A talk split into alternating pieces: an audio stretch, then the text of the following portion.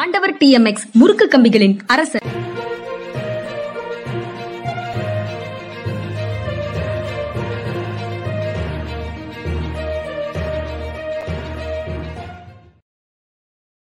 வணக்கம். இது மனிதா மனிதா நிகழ்ச்சி. அரசியல் திறனாய்வாளர் ஓய்வு பெற்ற ஐஏஎஸ் அதிகாரி திரு பாலச்சந்திரன் அவர்களின் நிகழ்ச்சிக்கு வரவேற்பதில் பெரும் மகிழ்ச்சி. வணக்கம் சார். வணக்கம்.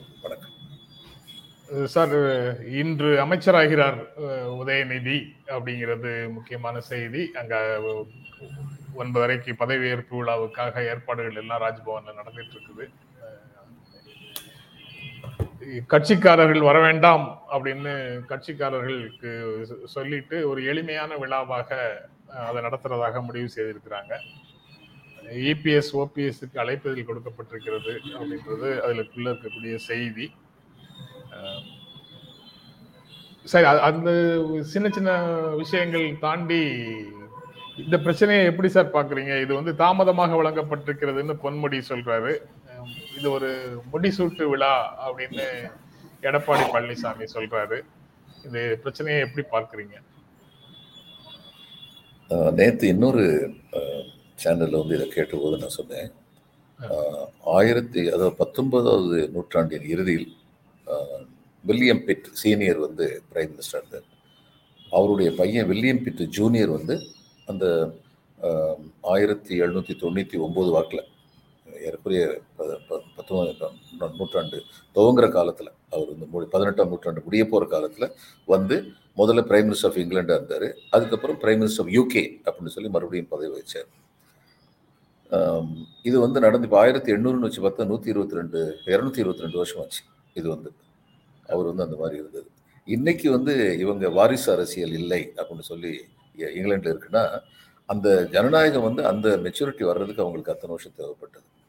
இப்போ சமீப காலத்தில் கூட அமெரிக்கா ஜனநாயகம் ரொம்ப பலத்ததாக கருதப்படுகின்ற அமெரிக்காவில் வந்து புஷ்ஷுடைய பையன் வந்து மறுபடியும் வந்து இதானார். அப்போ ஒருத்தர் வந்து இன்னும் சொல்ல போனால் புஷ் ஜூனியருக்கு வந்து இங்கிலீஷே சரியாக பேச தெரியாது. அது எல்லாருக்குமே தெரியும். அவர் வந்து இதை நாட்டுடைய பிரசிடென்டே ஆயிட்டார். நான் என்ன நினைக்கிறேன்னா தன்னுடைய சொந்தக்காரங்கிறதுக்காக ஒருத்தருக்கு வாய்ப்பு கொடுக்கறதும் தப்பு. ஆனால் சொந்தக்காரங்கிறதுக்காக வாய்ப்பை மறுக்கிறதும் தப்பு. உதயநிதியை பொறுத்த மட்டும் அவர் வந்து இளைஞரின் செயலாளராக திறமையாக வந்து பணிபுரிஞ்சிருக்கிறாரு. அடுத்து வந்து தன்னுடைய த- வந்து தன்னுடைய வெற்றி கொடியை வந்து நாட்டியிருக்கிறாரு. எம்எல்ஏவை வந்து நல்ல மெஜாரிட்டியில் வந்து ஜெயிச்சிருக்கிறாரு. அதனால இந்த அமைச்சர் அதற்காக தகுதி பெற்றிருக்கிறார் அப்படிங்கிறதுல வந்து எவ்வளவு சந்தேகம் இல்லை. அவர் எப்படி பணிபுரிய போகிறார் என்பதை பொறுத்து தான் அவரை பற்றிய கணிப்புகள் வந்து நடைபெற வேண்டும். இப்போ இது வந்து இப்போ என்னைய தனிப்பட்ட முறையில் கேட்டால் வாரிசு அரசியல் இருக்கக்கூடாது அப்படின்னு சொல்லி சொல்லுவேன். ஆனால் இந்த வாரிசுங்கிறது வந்துங்க அந்த பயாலஜிக்கல் வாரிசு மட்டும் கிடையாது. இப்போ ஜெயலலிதா அம்மையார் வந்து இவர் வந்து எம்ஜிஆர் வந்து சூஸ் பண்ணார். அவங்களோட அனுபவமான அவங்களோட ஆழமான கட்சி பற்று உள்ள ஆட்கள் யாருமே இல்லாமல் இருந்தாங்களா? அவர் பாக்யராஜே வந்து ஏடிஎம்கே இழுக்கணும்னு பார்த்தாருன்னு சொல்லி பாக்யராஜ் சொல்லியிருக்காரு. அவர் பாக்யராஜும் தன்னுடைய சினிமா வாரிசா டிக்ளேர் பண்ணது அரசியல் வாரிசா கூட டிக்ளேர் பண்ணியிருக்கலாம் அப்போ அது வந்து ஒரு வாரிசு நியமனம் தான் இப்போ இந்தியாவில் வந்து எல்லாருமே வந்து அஹ், அமித்ஷால இருந்து ஆரம்பிச்சு எடியூரப்பால இருந்து ஆரம்பிச்சு இந்த பிஜேபியில எத்தனையோ பேர் வாரிசு அரசியல் பண்ணிட்டு இருக்காங்க. இவர் த- நரேந்திர மோடி அவர்களுக்கு பிள்ளைகள் கிடையாது அங்கே வாரிசு அரசியல் இல்லை என்பது உண்மை. ஆனால் மற்றபடி எல்லா இடத்துலையுமே வந்து வாரிசு அரசியல் நடக்கும்போது இதை மட்டும் சொல்றதுங்கிறது வந்து தவறு. திரு. உதயநிதி அவர்கள் அமைச்சராவதற்கு நம்முடைய வாழ்த்துக்கள். எப்படி பணிபுரிகிறாங்கிறத பார்க்கணும். நம்ம பார்க்கறத விட ரொம்ப கண்ணில் விளக்கெண்ணெய் ஊற்றிக்கிட்டு பார்க்கறதுக்கு பிஜேபி ரெடியா இருக்காங்க. இருக்கணும். இதுல சார் நீங்க தனிப்பட்ட முறையில என்னிடம் கேட்டால் வாரிசு அரசியல் வேண்டாம்னு தான் சொல்லுவேன் அப்படின்னு நீங்க சொன்னீங்க. நானும் கிட்டத்தட்ட அதே மாதிரியான மனநிலையில தான் இருக்கிறேன். ஆனா ஒரு ஒட்டுமொத்தமாக இந்த சூழலை தமிழ்நாட்டில் இருக்கக்கூடிய சூழலை பார்க்க வேண்டும் அப்படிங்கிறத சுட்டி காட்டினால் திராவிட முன்னேற்ற கழகத்திற்கு நீங்கள் தேவையில்லாமல் முட்டுக் கொடுக்கிறீர்கள் அப்படிங்கிற குற்றச்சாட்டை நண்பர்கள் முன்வைக்கிறாங்க அப்படி இல்லை அப்படி இல்லை. நீங்க அப்படி செய்யணும்னு நினைக்கல. அதாவதுங்க நீங்க பிஜேபியோட இதை பாருங்க டார்கெட் பாருங்க. அவங்களுக்கு இந்தியாவில் வந்து நேரு காந்தி ஃபேமிலியை மட்டும் சாட்சி விட்டுறணும். ஏன்னா அவங்க தான் காங்கிரஸுக்கு ஐகான் இங்க திராவிட முன்னேற்ற கழகத்துக்கு வந்து விரும்புறாங்களோ விரும்பலையோ கலைஞருடைய குடும்பம் தான் ஐகான் அது எப்போ அந்த ஐகானை வந்தாங்க? கலைஞர் முதலமைச்சராக வந்த போது பதிமூணு வருஷம் எதிர்கட்சியில் இருந்துகிட்டு அந்த க க- கழகத்தை கட்டுப்பாட்டோட வச்சிருந்தார்ல. அந்த திறமையினால அடுத்து வந்து திரு ஸ்டாலின் அவர்கள் வந்து முதல்வராக வரும்பொழுது எனக்கு ஸ்டாலின் பார்க்கும் நரசிம்மராவ் நினைப்பு வருவார் நரசிம்மராவ் முதல்ல டெப்டி மினிஸ்டர் இருந்தார். அடுத்து மினிஸ்டர் ஆஃப் ஸ்டேட் ஆனார் ஆந்திராவில் அடுத்து கேபினெட் மினிஸ்டர் அடுத்து சீஃப் மினிஸ்டர் இங்கே வந்து பிரைம் மினிஸ்டர் அவங்க பிரைம் மினிஸ்டர் வர்றதுக்கு முன்னாடி HRD minister defence minister home minister எல்லா அனுபவத்தையும் வாங்கிட்டு பிரைம் மினிஸ்டர் வந்தார். இவர் அதே மாதிரி கட்சி பொறுப்பில் வந்து இளைஞரணி செயலாளர் வந்து கட்சி பொறுப்பில் இவருடைய பணி யாரும் ஸ்டாலின் வந்து குறை சொல்ல முடியாது. அந்த அளவுக்கு பண்ணி வந்தவர் இங்கே முதல்ல கார்பரேஷன் மேயர் அதுக்கப்புறம் மினிஸ்டர் அதுக்கப்புறம் இது டெப்டி சீஃப் மினிஸ்டர் அதுக்கப்புறம் சீஃப் மினிஸ்டர்னு வந்தார். இப்ப இதே மாதிரி தானே இவரும் வந்திருக்கணும்னு யாராவது கேள்வி கேட்டா இவரும் அந்த மாதிரி முதல்ல சாதாரணமா ஒரு கார்பரேஷன்ல இருந்திருக்க வேண்டியதெல்லாம் கேள்வி கேட்டா என்னுடைய ஒரே கேள்வி எம்ஜிஆர் இருந்து கார்பரேஷன்ல முதல்ல மேயர் அவர் நேரடியாக சிஎம் வரலையா? நீங்க ஒரே யார்ஷிக் தான் எல்லாருக்கும். இங்க ஒன்று அங்க ஒன்றுன்னு பேசக்கூடாது. ஓபிஎஸ் வந்து ஃபர்ஸ்ட் டைம் எம்எல்ஏ இருக்கும்போது சிஎம் ஆகலையா? அப்போ இவர் ஃபர்ஸ்ட் டைம் எம்எல்ஏ மினிஸ்டர் தான் ஆகுறாரு. அதனால நான் சொல்றதெல்லாம் ஒரே யார்ஷிக்கா எல்லா இடத்துலையும் வைங்க. ஓபிஎஸ் பையன் வந்து வரலாம் ரவீந்திரநாத் வரலாம் அதுக்கப்புறம் இவங்க வந்தா தப்பு. இந்த மாதிரி பேச்சு பேசக்கூடாது. இன்னைக்கு நான் சொன்ன மாதிரி இருநூத்தி இருபத்தி ரெண்டு வருஷம் கழிச்சு ஏறக்குறைய பிரிட்டன்ல வந்து இன்னைக்கு வந்து இந்த மாதிரி வாரிசு அரசியல் இருக்காங்க நிலைமை வந்ததுன்னா இந்தியாவுடைய ஜனநாயகம் எழுபது வருஷம் தான் இதுலயும் வந்து ஜனநாயக முதிர்ச்சி அடைய அடைய அப்படிப்பட்ட தேவைகள் இல்லாம போகலாம். நம்பிக்கைக்குரியவர்கள் இருக்க வேண்டும்ங்கிறது இன்னைக்கு உள்ள அரசியல்வாதிகளுக்கு பெரிய பிரச்சனையா இருக்கு. யார் எந்த நேரத்தில் கைவிட்டு போயிடுவாங்களோ அப்படி இருக்கும் பொழுது தங்களுக்கு ரொம்ப நம்பகமானவங்களை தேர்ந்தெடுத்து வச்சுக்கணும். அவங்க நினைக்கிறது ஒரு காரணம். இந்த வாரிசு அரசியல் அவங்க பேசுறாங்களே இதுக்கெல்லாம் வந்து சோசியலாஜிக்கல் ரீசன்ஸ் நிறைய இருக்கு. நம்ம பார்க்க வேண்டியது ஒண்ணே ஒண்ணுதான். வாரிசு என்ற ஒரே காரணத்திற்காக ஒருவர் அமைச்சராக்கப்படுகிறாரா? இல்லை என்றால் அவருக்கு தகுதி இருக்கிறதா? அவருக்கு தகுதி இருக்குங்கிறது இது வரைக்கும் அவர் வந்து நிரூபிச்சிருக்காரு. எம்எல்ஏ இதில் ஜெயிச்சிருக்காரு. கட்சி இளைஞரணி செயலாளர் பதவியில் இருந்திருக்காரு. தன்னுடைய திரைப்படத்துறையில் வந்து இது வரைக்கும் அவர் வந்து ஏறக்குறைய சில வெற்றி படம் பல வெற்றி படங்கள் சில தோல்வி படங்கள் இருந்திருக்கு. அதனுடைய இது நிர்வாகத்திலே வந்து அவருடைய நிர்வாகம் இது வரைக்கும் நல்லா இருக்குன்னா yes he has a knowledge experience and ability அப்படின்னு சொல்லி தோன்றது. இது வந்து ஆனால் but it's a different game government சர்வீஸுங்கிற different game இதில் என்ன பண்ணுறான்னு சொல்லி பார்க்கணும். இல்லை ஜனநாயகத்தில் வாரிசு அரசியல் போவதற்கு இரநூறு இரநூறு வருடங்களுக்கு மேலே பிரிட்டனுக்கு ஆயிருக்குது அப்படின்னு நீங்கள் சொன்னீங்க சார். நான் வந்து அதை வேற வார்த்தைகளில் பொருத்தி பார்க்கணும்னு நினைச்சேன். அதுல எனக்கு வந்து ஒரு அடி விழுது. நில உடைமை கருத்துக்கள் கோலோச்சுகின்ற காலத்துல மன்னராட்சியினுடைய நீட்சியாக இந்த வாரிசு அரசியலும் ஜனநாயக நாடாளுமன்ற ஜனநாயகமா இருந்தாலும் கூட சமூகத்துல மாற்றம் வராத வரைக்கும் வரும் அப்படின்னு ஒரு தியரி சொல்லிக்கிட்டே இருந்தாங்க முன்னாடியில இருந்து ஆனா அமெரிக்கால நீங்க புஷ் ஜூனியர் வர்றதெல்லாம் பார்க்கும்போது அவங்க வந்து நில உடைமையிலிருந்து ஒரு முதலாளிய உறவுக்கு நில உறவுகளுக்கு முதலாளிய உற்பத்தி உறவுகளுக்கு மாறினதுக்கு பிறகும் அங்க வந்து எப்படி இதே இது வருது? அப்போ அது டோட்டலா வாரிசு அரசியல்னு அதை பார்க்க வேண்டியது இல்லையா? அந்த பார்ட்டிக்குள்ள அவர் எஸ்டாப்ளிஷ் பண்ணி வர்றாரா? அங்க மன்னிப்பு வரும் அதுக்கப்புறம் அவர் எஃபிஐ சீஃபா இருந்தார் ஜார்ஜ் புஷ். அது ஒரு மிகப்பெரிய சக்தி. அப்ப இவர் மட்டும் இல்ல புஷ் ஜூனியர் மட்டும் இல்ல. அதே சமயம் அவருடைய தம்பி ஜப் புஷ் வந்து புளோரிடா கவர்னராகவும் இருந்தாரு. கவர்னராகவும் இருந்தாரு. நான் டபிள்யூடிஓ கான்ஃபரன்ஸுக்காக நாங்கள் சியாட்டில் போயிருந்த போது அந்நேரம் திரு முரசொலி மாறன் வந்து நம்முடைய காமர்ஸ் மினிஸ்டர் இருந்தார். அவர் தான் இந்தியன் டெலிகேஷனை லீட் பண்ணி கூட்டு போனார். ஐ வாஸ் நான் பிரதிநிதிகள் ஒருவர் இந்திய பிரதிநிதிகள் ஒருவர். அப்போ இவர் வந்து கிளின்டன் வந்து பிரசிடென்ட்டாக இருந்தார். ஃபோர் சீசன்ஸ் ஹோட்டலில் வந்து ஒரு லஞ்ச் ஏற்காடு ஏற்பாடு பண்ணியிருந்தாங்க. கிளின்டன் வந்து முரசொலி மாறன் வலது பக்கத்தில் வச்சுக்கிட்டார். ஏன்னா நம்ம ஆதரவு அவங்களுக்கு ரொம்ப தேவையாக இருந்தது. முரசொலி மாறனை மிகவும் பாராட்ட வேண்டும். எந்த விதமான புகழ்ச்சிக்கு மயங்காமல் தன்னுடைய நாட்டின் நலன் என்ன என்பதை மட்டுமே கருத்தில் கொண்டு செயல்பட்டார் அதுல வந்து ஜெப் புஷ் வந்திருந்தார். ஐ ஹவ் சீன் அந்த ஃப்ளோரிடால இது நடக்கல. Seattle is not in Florida எதனால வந்தான்னு தெரியாது. I have met this person not met I have seen this person பார்த்துருக்கேன் நேரம். அந்நேரம் சொன்னாங்க இவர் தான் அடுத்த இதாக வருவார். பிரசிடெண்ட்டாக வர்றதுக்கான வாய்ப்புகள் இருக்கு. நாங்கள் ஏன்னு கேட்டதுக்கு டெக்சாஸ் மாநிலத்தில் பெரிய ஆயில் ஃபீல்ட்ஸ் எல்லாம் வந்து இவங்க குடும்பத்துக்கிட்ட தான் இருக்கு. இவங்களுடைய மணி பவர் சர்வசாதாரணம் இல்லை. ஸோ அதுவும் ஒரு காரணம். அதே தவிர அவர் வந்து எஃபிஐ சீஃபாக இருந்தார். அது இன்னொரு பெரிய காரணம். எத்தனை பேர் வந்து வளைச்சு போட முடியும் அப்படி. அவங்களுடைய பலவீனங்களை தெரிந்து கொண்டு பலவீனங்களை வெளியில் சொல்ல மாட்டேன் என்று உறுதியளித்து வளைச்சு போட முடியும். இப்படியெல்லாம் இருக்கு இல்லைங்களா? இந்த மாதிரி எத்தனையோ காரணங்கள் அங்கே வந்ததுக்கு நினைக்கிறேன். எஃபிஐ சிஏ சிஏ நினைக்கிறேன். I not sure one of the two கட்சிக்குள்ள ரெண்டாயிரத்தி இருபத்தி நாலுல சாரி கட்சிக்குள்ள தேவையான நகர்வுகளை எடுக்க வேண்டிய ஒரு தேவை இருந்ததுன்னா அதை வந்து ரெண்டாயிரத்தி இருபத்தி நாலுல வாக்குகள் கிடைக்காது அல்லது பாஜக கேபிட்டலைஸ் பண்ணிடும் அப்படிங்கறதுக்காக அதையெல்லாம் தள்ளி வைக்க முடியுமா அப்படிங்கிற கேள்வியும் வருது. ஏன்னா நேற்று வந்து நண்பர்கள் வந்து ஒ- ஒரு நண்பர் வந்து இங்க லைவ்லயே நான் இதை பற்றி பேசும்போது ஒரு கமெண்ட் கொடுத்திருந்தாரு. உங்களுக்கு இது ரெண்டாயிரத்தி இருபத்தி நாலுல திமுக வாக்குகளை இழந்ததற்கு பிறகுதான் உங்களுக்கு புரியும் அப்படின்னு சொல்லியிருந்தாரு. இதனால வாக்குகள் இழப்பாங்கன்னு நான் நினைக்கல. ஏன்னா பொதுஜனங்களுடைய அபிப்பிராயம் வந்து அந்த மாதிரி இல்லை. இவங்க வாக்கு வாக்கு கணிப்பு நடத்தட்டும். அவங்க இவர் வர்றதை பற்றி பெரிய சந்தோஷமும் கொள்ளலை பெரிய துக்கமும் கொள்ளலை. They take it as natural process மாதிரி சாதாரணமாக நடக்கிற நிகழ்வுங்க. பார்க்குற மாதிரி தெரியுது. அதாவதுங்க இவரால கட்சிக்கு கெட்ட பேர் வர்ற மாதிரியான சாத்தியக்கூறுகள் இதுவரைக்கும் இருந்ததில்லை. கட்சியில வந்து இல்லை எல்லாரும் ஒன்று மறந்துடுறாங்க. இவர் ஒரு இளைஞர். இவர் வந்து ஒரு செங்கல் வச்சு எப்படிப்பட்ட பிரச்சாரத்தை பண்ணார் லாஸ்ட் டைம் ஒரே ஒரு செங்கல் எடுத்துட்டு போய் எய்ம்ஸுக்கு மதுரையில் ஒரு செங்கல் கூட இன்னும் எடுத்து வைக்கல பார்த்தீங்களான்னு சொல்லி காட்டிட்டு போனேன் it created an impact so I think the young man has got a lot of imagination you should give due where it is due you should give credit where it is due அதனால எஸ் அமைச்சராக நம்ம பொருத்தம் பார்க்கணும். அவருடைய செயல்பாடுகள் எப்படி இருக்குன்னு சொல்லி பொருத்தம் பார்க்கணும். அந்த செயல்பாடுக்கு த தகுந்தபடி தான் அவருக்கு மரியாதை கூடும் அல்லது குறையும். அது அதுக்கு முன்னாடி எதுக்கு இது ஜட்மெண்ட் பாஸ் பண்ணுது? இன்னொன்று நான் ஏற்கனவே சொன்ன மாதிரி நீங்கள் வந்து பிளட் ரிலேட்டிவ்ங்கிறதுனால உங்களுக்கு கொடுக்கக்கூடிய வாய்ப்புகளையும் மறுக்க கூடாதுல்ல தகுதிக்கு. உள்ள தகுதி வந்து மறுக்க கூடாதுல்ல சாரி பேரலை நேரலை நேரலையில உதயநிதி இதோ பதவி ஏற்றுக்கொண்டு இருக்கிறார் அப்படிங்கிற செய்தி ஓடிட்டு இருக்கு. சரி சார். இ- இன்னொன்னு வந்து மாநில கல்விக் கொள்கை வந்து சாத்தியமற்ற ஒன்று அப்படின்னு தனியார் பள்ளி நிர்வாகிகள் கருத்து கேட்பு கூட்டத்துல அதாவது இந்த மாநிலத்தினுடைய கல்விக் கொள்கை கூட்டம் கல்விக் கொள்கைக்காக மற்ற எல்லா தரப்பு மக்களிடத்திலையும் கருத்துக்களை கேட்டுட்டு இருக்கிறாங்க. அப்படி கருத்து கேட்கும் போது தனியார் பள்ளி நிர்வாகிகள் வந்து இது சாத்தியமில்லாத ஒன்று. சமத்துவம் வேண்டும் என்றால் சமத்துவத்தை நடைமுறைப்படுத்த வேண்டும் என்றால் தேசிய கல்விக் கொள்கையை ஏற்றுக்கொண்டு அதை கடைபிடிக்க வேண்டும் அப்படின்னு சொல்றாங்க.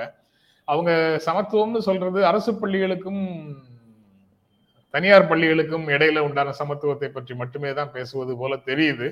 மாணவர்களுக்கு இடையிலான சமத்துவத்தை பற்றி அவங்க பேசுறதாக தெரியல. அவங்க வந்து மும்மொழி கொள்கையை அமல்படுத்த வேண்டும்ங்கிற கோரிக்கையையும் சலுகைகள் இடஒதுக்கீடு போன்றவை ஒரே மாதிரி இருக்க வேண்டும் அதாவது தனியார் பள்ளிக்கும் அரசு அரசு பள்ளிகளுக்கும் இடையில வந்து வேறுபாடு இருக்கக்கூடாது அப்படின்னு கருத்தையும் அவங்க முன் வச்சு கருத்துக்களை சொல்லியிருக்கிறாங்க. அதை எப்படி சார் பாக்குறீங்க இல்லை இப்போ பல பள்ளிக்கூடங்கள் தனியார் பள்ளிக்கூடங்களும் மும்மொழி கொள்கை இருக்கத்தானே செய்யுது. ஆனால். என்ன அவங்க வந்து தமிழை சொல்லிக் கொடுக்கறது இல்ல. தமிழ் இல்லாத மும்மொழி வச்சிருக்காங்க. இதே இவங்க லட்சணம். இந்த தனியார் பள்ளிக்கூடங்களும் கட்டுப்படுத்த வேண்டிய நேரம் வந்துருச்சு. எஜுகேஷன் மஃபியான்னு ஒரு பெரிய மஃபியா தமிழ்நாட்டில் இருக்கு. பள்ளிக்கூடங்கள் கல்லூரிகள் இவங்கெல்லாம் பெரிய பெரிய டொனேஷனை தேர்தல் சமயத்தில் கொடுக்குறாங்களோ அதனால எல்லா அரசியல் கட்சிகளும் சும்மா இருக்காங்களோன்னு தோணும் இவங்களை கட்டுப்படுத்த வேண்டிய நேரம் வந்துருச்சு. தேவையற்ற இந்த மும்மொழி கொள்கையை பற்றி பேசுறது சமத்துவத்தை பற்றி பேசுறது இவங்க யார்? சமத்துவத்தை பேசுறதுக்கு இவங்களுக்கு என்ன தகுதி இருக்கு? இவங்க ஃபீஸ் என்ன ஃபீஸு ப்ரொபோஷனேட் டு இதுதான் ஃபெசிலிட்டிஸ் தான் ஃபீஸ் வாங்குறாங்களா? இதையெல்லாம் பற்றி விசாரிச்சா என்ன ஆகும்? சில பள்ளிகளை தவிர தரத்தை காப்பாற்றுகிற பள்ளிகள். தவிர பல பள்ளிகள் அந்த மாதிரி எதிர்பார்க்கப்பட்ட தரம் இல்லை. ஃபீஸ் மட்டும்தான் கையாக இருக்குது இதெல்லாம் நம்ம வச்சுக்கிட்டு நமக்கு நாமே வச்சுக்கிட்டு சூடு. அங்க போகணும்னு சொல்லி நிலைமை. நாங்கள்லாம் படிச்ச போது இந்த எய்டட் ஸ்கூல் மட்டும்தான் இருந்தது. நீங்களும் நானும் படிச்ச போது. இந்த மாதிரியான பிரைவேட் ஸ்கூல் எங்க இருந்தது? அந்த எய்டட் ஸ்கூல்ல இருந்து வந்தவங்க வந்து நாங்க ஒரு ஸ்கூல் இது ஒரு செக்ஷன்ல இது நான் படிச்ச அது நாங்க எஸ்எல்சி எழுதும்போது எங்களுடைய ஒரு செக்ஷன்ல இருந்து சென்ட் மேரிஸ் ஹை ஸ்கூல் திண்டுக்கல்ல எங்களுடைய ஒரு செக்ஷன்ல இருந்து பதினோரு மொத்த மாணவர்கள் ஏழு செக்ஷன்ல இருந்தோம். ஒரு செக்ஷன்ல இருந்து வெங்கட்ரமணன் அப்படிங்கிற பையன் தமிழ்நாட்டுல தமிழ்ல முதல் மாணவனா வந்தான். திருப்பதிங்கிற பையன் ஆங்கிலத்துல தமிழ்நாட்டுல முதல் மாணவனாக வந்தான். கொண்டு வர முடிஞ்சதே? சாதாரண எய்டட் ஸ்கூல் தானே? இவங்ககிட்ட விசேஷம் ஒன்றும் கிடையாது. இவங்களுக்குலாம் முதல்ல இந்த கல்வி தந்தைங்கிற பேரை மறுபரிசீலனை செய்யணும்.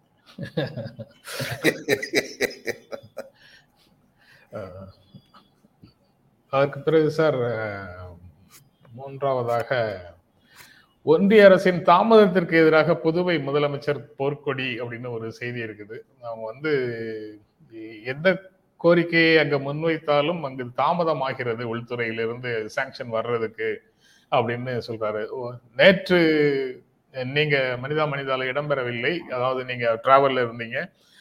நான் நேற்று ஒரு செய்தி பார்த்தேன். முன் நேற்று முன்தினம் வந்து புதுவையில ஒரு இல்ல திமுக பிரமுகருடைய இல்ல திருமணத்திற்கு போயிட்டு தமிழ்நாடு முதலமைச்சர் ஸ்டாலின் பேசும்போது புதுவைக்கும் திராவிட மாடல் ஆட்சி அவசியம். அது வரும். சென்ற முறை வந்த வாய்ப்பை நாம தவற விட்டு விட்டோம் அப்படின்னு சொல்லியிருந்தாரு.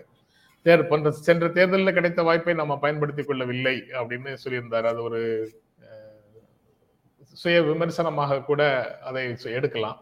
அப்படி அவர் சொல்லியிருந்த விஷயத்த ஏதோ ஒரு சிக்னல் இருக்கோ வேற எதாவது அதிருப்தி இருக்குதா இந்த அரசுல? அவங்க வந்து பாஜக கூட்டணியில இருந்து வெளியில வர்றதுக்கு ஏதேனும் வாய்ப்பு இருக்கா? அந்த மாதிரி விஷயத்த எதாவது ஹிண்ட் பண்றாரா? அப்படின்னு எல்லாம் இருந்தது ஆனாலும் பேசல. ஆனா இன்னைக்கு வந்து அவர் முதலமைச்சர் ரங்கசாமி போர்க்கொடி திட்டங்களை அனுமதிப்பதில் மத்திய அரசு தாமதம் செய்கிறது அப்படின்னு அவர் வந்து பகிரங்கமாக அந்த விஷயத்தை பேசுறாரு. அதாவது புதுச்சேரியில் திட்டத்தை நிறைவேற்றும் போது நிர்வாகத்தில் நடைமுறை சிக்கல்கள் நிறைய இருக்கு. மக்களுடைய திட்டங்களை நிறைவேற்ற முடியவில்லை. இதுல வந்து மக்களுடைய திட்டங்களை நிறைவேற்ற முடியவில்லைன்னு சொல்றாரு. சிறிய விஷயங்களுக்கு கூட மத்திய அரசை கேட்க வேண்டியது இருக்கிறது அப்படின்னு சொல்றாரு. எதையுமே நிர்ணயிக்க முடியாத அதாவது லீஸுக்கு கொடுக்கறதாக இருந்தால் தனியார் தொழில் தொடங்க வர்றாங்க அவங்களுக்கு லீஸுக்கு கொடுக்கறதா இருந்தால் பத்தொன்பது வருஷத்துக்கு கொடுக்கணுமா? முப்பத்தி நாலு முப்பத்தி மூணு வருஷத்துக்கு கொடுக்கணுமா? தொண்ணூத்தொன்பது வருஷத்துக்கு கொடுக்கணுமாங்கிறது கூட முடிவெடுக்கப்படாமல் இருக்கிறது. அப்படின்னு சொல்லிட்டு இந்த ரெண்டாவது வந்து சொல்றாரு சார். தனியார் வந்து ஒரு திட்டத்தை தொடங்கும் போது நஷ்ட நஷ்டத்தில் செய்ய மாட்டார்கள்.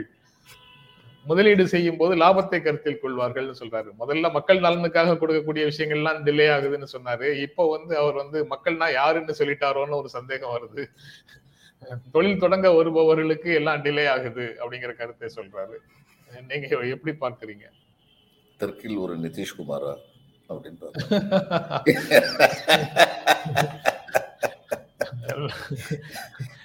பத்மாவதி இல்லாத தருணத்தில் ரங்கசாமி அவர்களுடைய மனசு மனசாட்சியை வந்து பொறுத்தது போதும் ரங்கா பொங்கி எழு அப்படின்னு சொல்லிருச்சா அப்படின்னு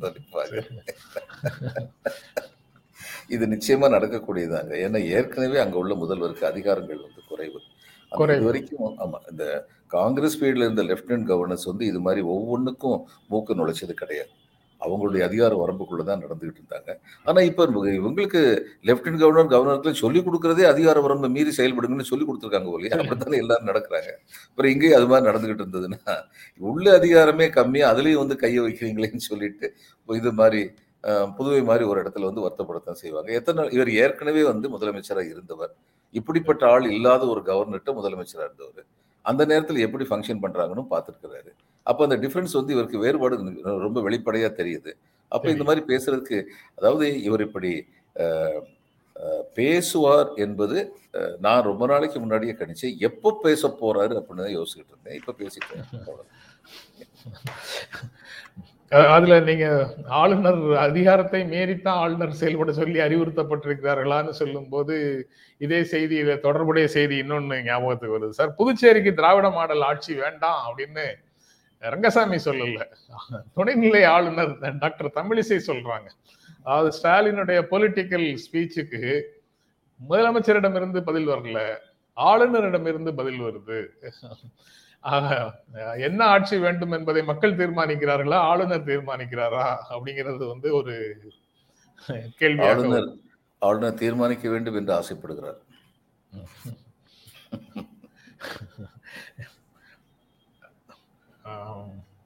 இது ஒருங்கிணைந்த அரசு முதலமைச்சர் ஆளுநர் எல்லாரும் ஒருங்கிணைந்து செயல்படுகிறோம் அப்படின்னு சொன்னாங்க. ஆனா அதுக்குள்ள இவருடைய குரல் வந்துருச்சு ஒன்றிய அரசிடமிருந்து எங்களுக்கு தாமதம் ஆகுதுன்னு ஒரு சரி போர்க்கொடின்னு அந்த தலைப்பு நாளிதழில் தலைப்பு போட்டிருந்தாங்க. நான் அதை அப்படியே எடுத்து பயன்படுத்திட்டேன். போர்க்கொடியாக இல்லைன்னாலும் ஒரு முணுமுணுப்பாவது வந்துடுச்சு அப்படின்னாவது அவங்க பார்க்கணும். அதுவும் இல்ல. அவங்க புதுச்சேரி மேல ஸ்டாலினுக்கு உண்மையிலேயே அக்கறை இருந்தால் புதுச்சேரி விமான நிலையத்திற்காக ஒரு முன்னூறு ஏக்கர் நிலம் இயர்மார்க் பண்ணி வச்சிருக்கு. அதை வந்து இயர்மார்க் பண்ணி எங்களுக்கு கொடுங்க. அது போதும். திராவிட மாடல் ஆட்சி எங்களுக்கு வேண்டாம் அப்படின்னு சொல்றாங்க. இவங்க ஆளுநர் பொறுப்புக்கு தானே போனாங்க. அங்கேயே அரசியல் பண்ணி அங்கேயே முதலமைச்சராகிறதுக்கு முடிவு பண்ணிட்டாங்களான்னு சந்தேகமாக இருக்கு இருக்கலாம் இதெல்லாம் ஒரு ஆளுநர் பேசக்கூடிய பேச்சே இல்லை. முந்நூறு ஏக்கர் நீங்க கொடுங்கன்னு இதெல்லாம் வந்து பப்ளிக்ல வந்து இது மாதிரி பேசு அது ஒரு அரசியலுக்கு புகுத்தி அதுல பேசுறதெல்லாம் வந்து ரொம்ப வேதனையான விஷயம். அப்புறம் சார் பீகார் நிதிஷ்குமார் பத்தி நீங்க சொன்னீங்க அவர் குறித்தும் ஒரு செய்தி. தேஜஸ்விக்கு வெளிவிடுகிறார் நிதிஷ்குமார். அவர் வந்து ரெண்டாயிரத்தி இருபத்தி அஞ்சு சட்டமன்ற தேர்தலில் மகா கூட்டணி. ஐக்கிய ஜனதா தளம் ஆர்ஜேடி காங்கிரஸ் லெப்ட் பார்ட்டிஸினுடைய மகா கூட்டணி. தேஜஸ்வி தலைமையில் நடக்கும் தேர்தல். அவர் முதலமைச்சர் ஆகிறார் அப்படின்னு அவர் வெற்றி பெற்று அவர் முதலமைச்சர் ஆவார் அப்படின்னு நிதிஷ்குமார் சொல்றார். தம்பி வா தலைமையேற்க வான்னு தமிழ்நாட்டுல அண்ணா கூப்பிட்ட மாதிரி இவர் மகனே வா மக்களை வழிநடத்துன்னு சொல்றாரா? இல்ல இது வெறும் இப்போதைக்கு உண்டான டயலாக் தானா? அப்போ வேற நிலைக்கு போயிடுமா? அப்படிங்கிற கேள்விகள் எல்லாம் அதுக்குள்ள வருது. நீங்க எப்படி பாக்குறீங்க? இல்லை இது வந்து பீகாருக்கு மேலே நான் போக போகிறேங்கிறதுக்கான சூசகமான செய்தியாக கூட இருக்கலாம். ஏன்னா நேஷனல் பாலிட்டிக்ஸில் வந்து அவருக்கு ஒரு இடம் வர்றதுக்கான வாய்ப்பு இருக்குது அது மற்ற மற்ற பார்ட்டிஸ்லாம் நான் பீகாருக்கு இருக்க போகிறதில்ல இதை ஒன்று வச்சு நீங்கள் வந்து என்னை ஒதுக்க முடியாது அப்படின்னு சொல்கிற மாதிரி கூட இருக்கலாம். அரசியல்வாதிகள் வந்து இவர் மிஸ்டர் காந்தி வெஸ்ட் பெங்காலில் கவர்னராக இருந்தார்.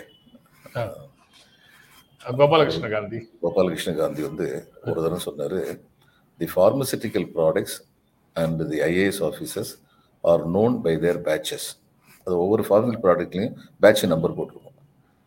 அது மாதிரி ஐஏஎஸ் ஆஃபீஸரும் நான் வந்து சொல்லுவேன் நான் nineteen seventy seven batch seventy seventy six seventy six batch பேர் அதனால சொன்னார் pharmaceutical products and IAS officers are known by their batches pharmaceutical products has an expiry date IAS does not have an expiry டேட்னு சொல்லி சொன்னார். அது ஐஏஎஸை விட பாலிட்டிஷியன்ஸுக்கு இன்னும் ரொம்ப பொருந்தும். சந்தேகமே இல்லாமல் பொருந்தும். அதனால இவர் வந்து ரிட்டையர் ஆவேன்னு சொல்லலை.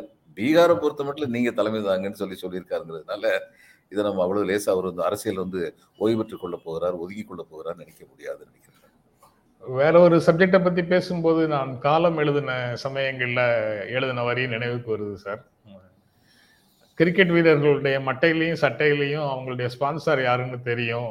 ஆனா நம்ம அமைச்சர்கள் சட்டையில அதை அறிய முடியறது இல்லை அப்படின்னு சொன்னார் நீங்க நீங்க அந்த எக்ஸ்பைரி ஸ்டிக்கர் சொன்ன உடனே எனக்கு அந்த ஸ்டிக்கர்கள் ஞாபகம் வந்துடுச்சு அப்புறம் சார் நம்ம ஜீரோ ஓவர் சார்.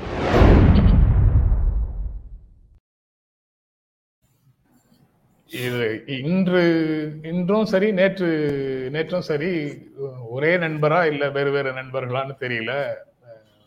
உங்களுடைய வீடியோக்களுக்குள்ள ரம்மி ஆடு ஏன் வருது அப்படின்னு கேட்டிருக்கிறாங்க. அதை எனக்கு அது அது வந்து தீர்மானம் செய்யும் இடத்துல நாங்க இல்ல. யூடியூபுக்கு வந்து இந்த இடங்கள்ல விளம்பரத்தை போடலாம்னு சஜஸ்ட் பண்றதோட சரி. என்ன விளம்பரங்கள் என்பதை யூடியூப் தான் முடிவு செய்யுது. இப்படி சொல்லிட்டு ஒதுங்கி போறது பொறுப்பற்ற செயல் அப்படிங்கிறது எனக்கும் தெரியும். அது எப்போன்னா ரம்மி தொடர்பான இந்த விஷயங்கள் எல்லாம் நமக்கு அற அற அற அற அறத்தின்படி அதுல இருந்து விலகி வரணும் அப்படின்னு நீங்க சொல்வதை என்னால் புரிந்து கொள்ள முடியுது. பட் அது அந்த மாதிரி ப்ராக்டிக்கலாக நடக்கிறது சாத்தியமாங்கிறது தெரியல. அதை பார்க்குறோம். என்ன செய்யலாங்கிறத நாங்களும் பார்க்குறேன். ஆனால் அது சரியான முடிவு தானாங்கிறது எனக்கு இன்னும் நிறைய டவுட் இருக்கு. பர்சனலாக நான் வந்து அந்த மாதிரி விஷயங்களில் அப்படி பார்த்தா கடைசியில் நம்ம வந்து நம்மளுடைய ஒவ்வொரு கொள்கை சார்ந்த முடிவுலேருந்து நம்ம விலகி விலகி போனோம் என்றால் நாம் இறுதியில் எந்த ஆடையும் அணியாமல் பிறந்த மேனியோடு அப்படியே இருக்கிறத தவிர வேற ஆப்ஷன் ஒன்றும் நமக்கு இல்லையோங்கிற சந்தேகம் எனக்கு வருது. பார்க்கலாம் அத. நீங்க சொல்ற கரு கருத்தை வந்து நான் கவனத்தில் கொள்கிறேன் அப்படின்னு மட்டும் சொல்றேன். இது இது பரவாயில்ல. ஜீவசகாப்தன் வந்து என்னை ஒரு பேட்டி பண்ணாரு இந்த ஆன்லைன் ரம்மி தடையை பத்தி பேசுவோம்னு சொல்லி சொன்னாரு. ஏன்னா அந்த ஆன்லைன் ரம்மி தடை பண்ண வேண்டிய தேவைகள் என்னென்ன இருக்கு? ஒரு இதுல வந்து அந்த காலத்தில் லாட்ரி டிக்கெட் லாட்ரி டிக்கெட் முதல்ல வந்தோடனே ஒரு கிராமத்தில் ஒருத்தருக்கு வந்து ஆயிரம் ரூபாய் கிடைச்ச உடனே அண்டா குண்டா பாத்திரம் எல்லாத்தையும் அடகு வச்சு லாட்ரி சீட்டு வாங்கினாங்க ஜனங்கள். நமக்கும் கிடைச்சிரும்னு சொல்லி. அது எவ்வளவு தூரத்துக்கு இம்ப்ராபபிள்ங்கிறது தெரியாம. அதுக்கப்புறம் இதுல வந்து என்னன்னா உங்க ஆன்லைன் ரம்மியில வந்து இப்ப நீங்களும் நானும் ரம்மி விளையாண்டோம்னா ரெண்டு பேருடைய அதிர்ஷ்டம் பிளஸ் புத்திசாலித்தனம் வந்து அதுல வந்து தீர்மானிக்குது. வெற்றி யார் வர்றாங்க அப்படிங்கிற அதிர்ஷ்டமும் இருக்கு புத்திசாலித்தனமும் இருக்கு. ஆனா ஆன்லைன் ரம்மி வந்து நீங்க மெஷினோட விளையாடுறீங்க. Machines are conditioned to be superior having a, a very high level of IQ அதனால வந்து இது அமெரிக்காவில் வந்து ஒரு இது சொன்னாங்க. ஒரு பெரிய கேசினோ நடத்திட்டு ஒரு ஒன் மில்லியன் டாலர் வச்சு இந்த ஸ்லாட் மிஷின்ஸ் இருக்குல்ல அதில் விளையாட ஆரம்பிச்சாராம். ஒன் மில்லியன் டாலர் வச்சு ஓனர் ஒரு பத்து பன்னெண்டு நாளில் வந்து அவர் ஒன் மில்லியன் டாலர் வந்து ஒரு one point five million dollar ஆச்சு. அப்புறம் குறைஞ்சது கடைசியில் ஒரு பைசா கூட இல்லாமல் எல்லாம் இழந்துட்டார். இழந்தோன்னு திருப்தியை எதிர்ச்சாராம் இதுதான் மெஷினை நம்ம மெஷினை யாராலையும் ஜெயிக்க முடியாது. இடையில இவனுக்கு ஒரு புத்தி இருந்ததுன்னா பத்து டாலர் முப்பது டாலர் இருந்தோன்னு ஓடுவான். எவனும் அப்படி ஓட மாட்டான். முப்பது டாலர் இருந்து முந்நூறு டாலர் வரும்னு உட்காருவான். எல்லாத்தையும் இழந்துட்டு போவான் அப்படின்னாரு. அப்படிப்பட்ட நிலைமை உள்ள ஒரு இது நிச்சயமாக வெற்றி நமக்கு கிடைக்காதுங்கிற அளவுக்கு உருவாக்கப்பட்ட ஒரு கேமை வந்து தடை செய்ய வேண்டியது வந்து தேவைதான். எஸ்பெஷலி இந்த மாதிரி அதனுடைய விபத்தை புரிந்து கொள்ளாமல் பல பேர் வந்து இருக்கிறாங்க. லட்சக்கணக்கான ரூபாய்கள் இழக்கிறாங்கன்னு சொல்லும்போது அந்த நேரத்தில் கவர்மெண்ட் வந்து தடை செய்ய வேண்டியது அவசியம் நினைக்கிறேன். ஆன்லைன் ரம்மி தடை செய்யப்பட வேண்டும். ஆன்லைன் ரம்மி தொடர்பான விளம்பரங்களும் தடை செய்யப்பட வேண்டும். அப்படிங்கிற லெவலுக்கு அதை நம்ம நகர்த்திட்டு போறது தான் ப்ராக்டிக்கலான சாத்தியமாக தெரியுது. அதில் அதுல விஷன் கேர் வந்து இன்னொரு கமெண்ட் சொல்றாரு. அது அதுவும் கவனத்தில் கொள்ள வேண்டியது தான் பட் அதுக்கு என்ன செய்யணுங்கிறது எனக்கு இந்த நிமிஷத்துல தெரியல விஷன். அதை வந்து என்னன்னு கே- நான் விசாரிக்க வேண்டிய நண்பர்கள்ட்ட கேட்குறேன் அதான் சார் விளம்பரம் பத்து செகண்ட் இருபது செகண்ட் வந்தா பரவாயில்ல. மூணு நிமிஷம் நாலு நிமிஷம் வருது. ஆன்லைன் ஆன்லைன் ரம்மியுடைய விளம்பரமே அப்படின்னு சொல்றாரு. அதாவது யூடியூபுக்குள்ள விளம்பரம் இல்லாத ஆப்ஷனை தேர்ந்தெடுத்து அந்த பிரீமியம் லெவல்ல போறது வந்ததுனால நான் வந்து நான் எதையுமே பார்க்கல. என்னுடைய வீடியோக்கள்ல எந்த விளம்பரத்தையுமே நான் பார்க்கல. அதனால நீங்க படுகின்ற அந்த கஷ்டம் வந்து எனக்கு புரியல. இப்ப நீங்க கவனத்திற்கு கொண்டு வந்ததுக்கு அப்புறம் அதுக்கு என்ன செய்ய முடியுங்கிறதை யோசிக்கலாம். அப்படின்னு நினைக்கிறேன். அப்புறம் நேற்று இன்னொரு கேள்வி கேட்டிருந்தாங்க சார். அவர் இன்னைக்கும் அந்த கேள்வியை மறுபடியும் வலியுறுத்தி இருக்கிறாரு மைக்கேல் ப்ரூஸ்னு. அரசு வேலையில கணவன் மனைவி இருவரும் வேலை பார்க்கும் பட்சத்துல இருவரில் ஒருவருக்கு மட்டும்தான் வேலை என்று கொடுக்கும் போது இன்னும் பல புதிய நபர்களுக்கு வேலை கொடுக்க முடியும். இதன் மூலம் இன்னும் நிறைய குடும்பங்கள் முன்னேறுவதற்கு வாய்ப்பு கிடைக்கும் அப்படின்னு நம்புறேன். பதில் சொல்லுங்க அப்படின்னு சொல்றாரு. இல்லை இது நம்ம தடுக்க முடியாது. இப்போ ரெண்டு பேருமே புக்ஸில் இருக்காங்க காம்படிட்டிவ் எக்ஸாமில் ரெண்டு பேருமே எழுதுறாங்க. அப்படி இருக்கும்போது நீங்கள் எப்படி ஒருத்தருக்கு வந்து கொடுக்க முடியாதுன்னு சொல்ல முடியும்? இந்த ஒரு குடும்பத்தில் பல டாக்டர் இருக்காங்க. ஒரு குடும்பத்தில் ஒரு டாக்டர் மட்டும்தான் இருக்குன்னு சொல்ல முடியுமா? இதை நம்ம செய்ய முடியாது.